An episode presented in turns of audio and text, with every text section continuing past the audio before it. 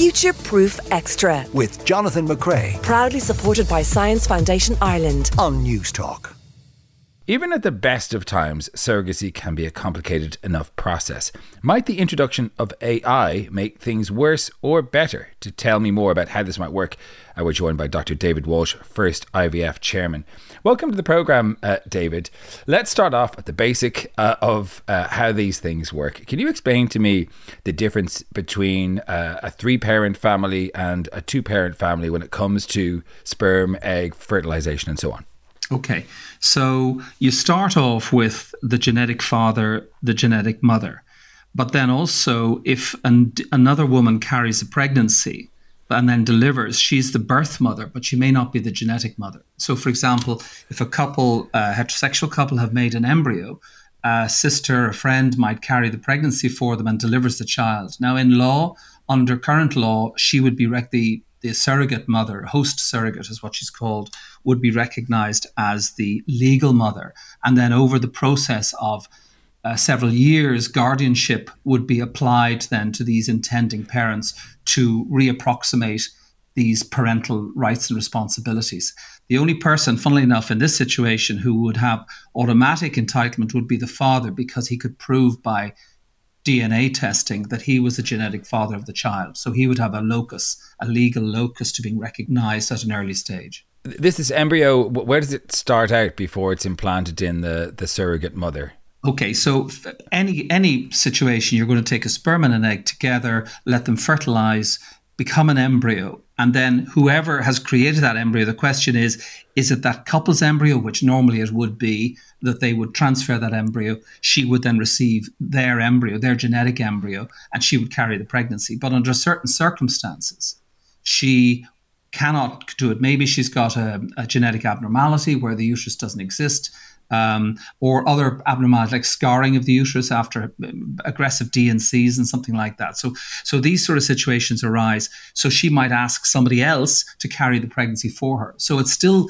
their genetic embryos, but another woman is carrying the pregnancy and delivers the baby, and then has to give away those legal rights because the law judges that you know maternity is certain based on birth but paternity is uncertain, and that's why you do genetic testing, DNA. There are, are different flavors of this, though, right? So, um, if an embryo cannot be formed by the, the mother and father, uh, there are other ways of, of skinning a cat, so to speak, um, in terms of donating mitochondria and so on. And so, so in those, could you just take me through those different variations and what what level of DNA from the mother is present in that embryo? Yeah, I mean, before, yes, absolutely. So, mitochondria are basically bugs that inserted themselves into our cells billions, two billion years ago. So, they have different DNA from our DNA. So, for example, if a woman has, and, and these mitochondrial conditions, if you imagine the egg has all the mechanisms, and all that happens is the sperm, the nucleus of the sperm enters and merges with the, the DNA, if you like, the human DNA of the female to become the nucleus of the cell. But outside of the nucleus are these mitochondria, and sometimes they're very defective. So if a woman has a mitochondrial condition that she's inherited from her mother, because that's where the cell comes from, uh, then she would need to take a, a donor egg, but t- they would take the donor's nucleus out and put their her nucleus in, and therefore the, the, they'd have new donor mitochondria, but the nuclear material would be themselves, which is what we are manifest as. You know, our phenotype, everything about us is an expression of our genotype, which comes from the nucleus of the cell. So the nuclear material, the human nuclear material, is still theirs, but the cellular material, including the mitochondria with these strange other DNA, because it's a bug, uh, has now been so healthy mitochondria have now been donated effectively by that but, technique. Right. Um, and just before we go into the AI part, because I'm sure people are familiar with all of that, but we are now entering an era where uh, we can go one step further. I'm wondering, uh, it, it, the science seems to be there. I'm wondering, in, in practice, how um, how likely are we to see two father embryos in the in the future, where uh, a, a, cell has a skin cell has been uh, programmed into a, a, stem cell and then developed into uh, an egg to then uh, have two fathers as the, the parent of one child. Is that is that light years away, or is that something that is not so far away in terms of actual um, application in the clinic?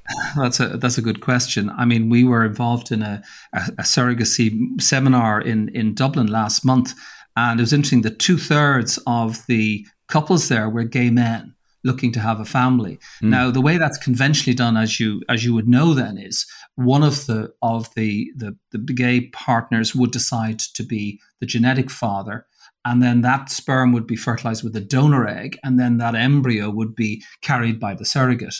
Um, I think from a regulatory point of view, you're going to find a huge impediment. I mean, we're struggling to get uh, simple things like a friend, a family member wants to carry a pregnancy for their for their brother who's in a who's in a gay relationship or married, and they would like to carry the pregnancy for them, and we're probably several years, many years, maybe three or four or five years away from actually implementing a regulatory structure to allow that. Pushing on then to the technology side, I I think it's going to be difficult to see it being implemented in any realistic time frame for right. couples at the moment. That doesn't mean that there aren't people experimenting on it, and there's a lot of stuff. But I just see the application being uh, being for real couples under the current situation. Uh, I think that would be a struggle. But yes, of course, um, the the the potential does exist. The question is, who does it? How do they do it? Who is it applied for? And it's that classic thing just because you can do something doesn't mean you necessarily should. I can see real world issues. I mean, people are still um, have reservations about you know somebody carrying a pregnancy for somebody else, and I think we have to to temper that. So the answer to it is I've no doubt in my mind that you're right. It's just its application. Um, so let's talk a little bit now about the outcome that everyone wants, which is, you know, for, for want of a better term, we'll call it a, a healthy baby, right? Um, at the moment, how do all of those different variations, the two male parents obviously aside, how do all those different uh, different variations compare when you get these embryos that are made up from different mitochondria or donor eggs or any of those sort of things? Do they all compare very well when you look at those embryos under a microscope uh, before you transplant them? Uh, is it less likely to be a so-called perfect embryo if it is um, if it is a mixture? And how uh, how are we working to improve the rates of success in IVF when it comes to technology? I think it is getting better. There's two uh, new techniques. Um, obviously, one which is very ob- uh, current would be artificial intelligence. And what the AI systems work at is they work in reverse order. They start with the uh, the healthy birth of a baby, and they go back and look at the behavior of the embryo during its five days inside an incubator, and then say what were the markers here that predicted that. And they, it's not even about why. What is in truth uh, is reflected. So, for example, a, a, normal embryo or an abnormal embryo, it looks like has different behaviors. What do you mean by behaviors? Because we're talking about, you know, a few cells. it, it is true. Now, first of all, you're looking at a two dimensional um, image, number one. Uh, so, that two dimensional, so it's like taking a photograph of somebody. But if you have a video of that person, for those first few days. You can look at their behavior, and it, what they've done is they look at the hardcore outcomes. Uh, uh, genetic chromosomal uh, normality and the birth of a live born child. And then they go back to see things that we can't see. So that data point that shifted, that wouldn't be visual, wouldn't be seen by the, the by the human eye, is evidence because it's a tiny metric, a tiny data movement and and they then say and so we're going to have to re-engineer embryology actually because reverse engineer our understanding that there's certain behaviors that seem to be characteristic of normal or abnormal embryos.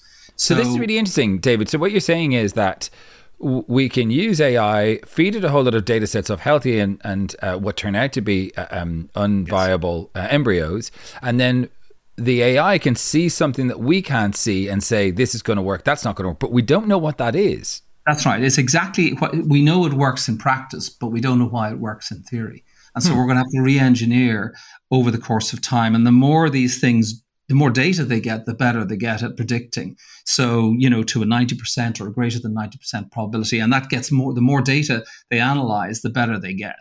So in the real world, it makes Uh, it means we have a much better idea as to which embryo has the desire and the capability to become a baby, which means, of course, the implantation rates go up by maybe 20% from, say, 50 to 70%. Wow. And, and it also means, though, and this is really important for the doctors uh, as well as for the patients, is if you have an embryo that has such a high potential and that patient either doesn't get pregnant or loses that pregnancy, you know it wasn't the embryo's fault. It was on the 20% that's on the environmental side. And you need to say, well, why was this recipient environment, why was the environment hostile or not receptive? Was there infection present? Was there scarring? We need to look aggressively. So it, it gives you confidence then to look at the counter side. And so it's it's changing the dynamic, and this would apply no matter who you're treating a single person, a, a straight couple, a gay couple, a couple with mitochondria. It, really, the principle still applies. Work from the baby backwards, and then see which technology is going to give you the best chance. That's really, really interesting. And um, I, I, you know, I suppose the question that popped into my head when you said seventy percent, I was going to ask you with with these sort of technologies, how much does it improve um, the chances of a viable baby from IVF from say 15, 20 years ago? Hugely, I'd say it's doubled. Really, really? the only problem, yes, it has doubled. If you look at it over, say, a twenty year period, because we know now uh, which embryos are much more likely to implant. So the the real issue, I suppose, also here is these technologies are much cheaper. So it looks like we'll be able to shift from, if you like, expensive invasive testing, which nearly doubles the cost of, of the treatment, to universal non invasive techniques, including AI in particular. The current method that we use um, is, is invasive and can actually cause uh, problems with what would have otherwise would have been a healthy embryo. That's true because the embryo is composed of the inner cell mass, which becomes the baby, and the outer bit, which becomes the afterbirth. And with, with genetic testing, currently you slice off cells off the what is what will become the placenta, and then you interpret from that. So that a obviously there's some uh, effect on the embryo, and secondly, of course, you're not actually sampling the inner cell mass, which becomes the baby, which introduces some small degrees of error. So if you can do, if you can approximate this over the course of time, without actually make, doing any injury to the to the embryo and at low cost, which is critical. Uh, that means you can basically do it for everybody. So you move from selective, expensive, invasive testing to universal, low cost for pretty much well for every person who comes through an IVF lab. Wow, that's extraordinary. You mentioned another technology um, that that is currently in use or on the horizon. What was that? This is a thing called spent using spent culture media. I mean, most women who are pregnant will understand the Harmony test or some equivalent, where they have mater- the blood sample taken and then the baby cells are are taken out of the maternal circulation. Well, what this does is utilizes the fluid in which the embryo sits and does effectively the same thing.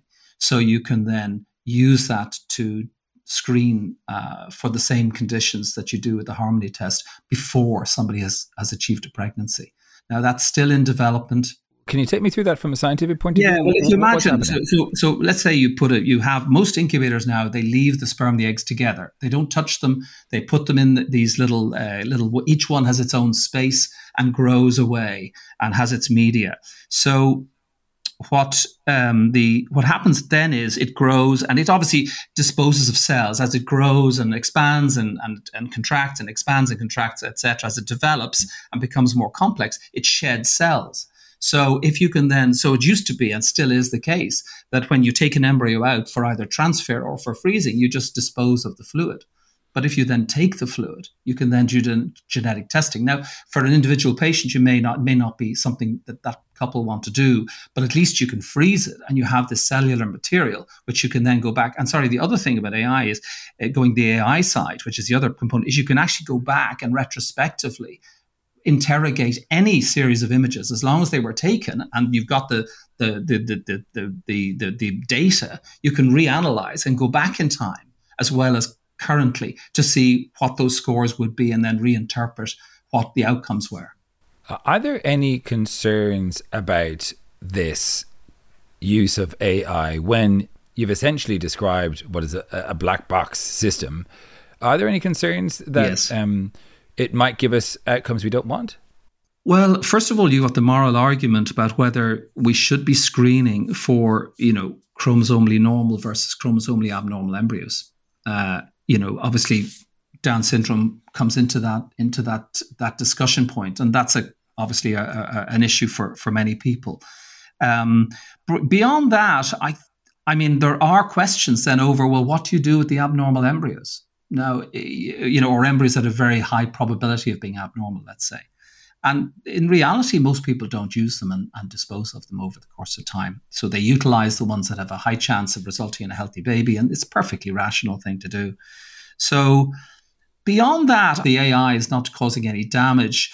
Um, interesting, the AI application is much wider than embryology because the potential is to actually go into your patient management systems, the totality of any interface, clinical interface, and start to look at patterns and then look at outcomes, let's say, you know, uh, survival after surgery for whatever, and then interpret the data set it has, the HSE's data set or anybody else's, and say, well, what were the factors? You know, you might find, is it individuals? Is it a system issue? I mean, in terms of almost dashboard boards that you create. This has a much wider application. And sorry, the other element that you can also use AI for is in patient communication, because a lot of formulaic stuff that the doctors do. They're saying the same thing over and over again. It'd be much better if there was a if they could set up an avatar of themselves and then you know give this information and then any further it means that when you're having a proper consultation with somebody you've gotten through all the basic stuff look you might bleed there might be infection to the specifics of your particular case and therefore mm. the benefit to you as a patient of that interface with your care provider, your doctor, let's say, is much enhanced because you're already on a much higher level. You've got all the basics out of the way, and you can really talk about you and your problems very specifically. Yeah, I, am At the same time, we probably could have done that with VHS tapes. With uh, uh, "Hi, I'm Troy McClure. I hear you're having a baby." I mean, like that. That, that theoretically is possible beforehand, but that I suppose with with AI. Um, and certainly with the developments of things like um, OpenAI, you probably could uh, give answers to some basic questions so that it's a much more interactive um, experience. But um, uh, in terms of the reputation of um, doctors not wanting to spend time with their patients, I'm not sure how that would go go down. Well, it's, no, it's um, more that you can spend valuable time, that you can yeah. spend the 30 minutes or the hour that you have really discussing interesting elements about that specific person rather than just general. Yeah, yeah, that's a good point. Really interesting stuff. Um, Chairman of First IVF, Dr. David Walsh, thanks very much for your time. Thank you. Future Proof Extra with Jonathan McCrea. Proudly supported by Science Foundation Ireland on Newstalk.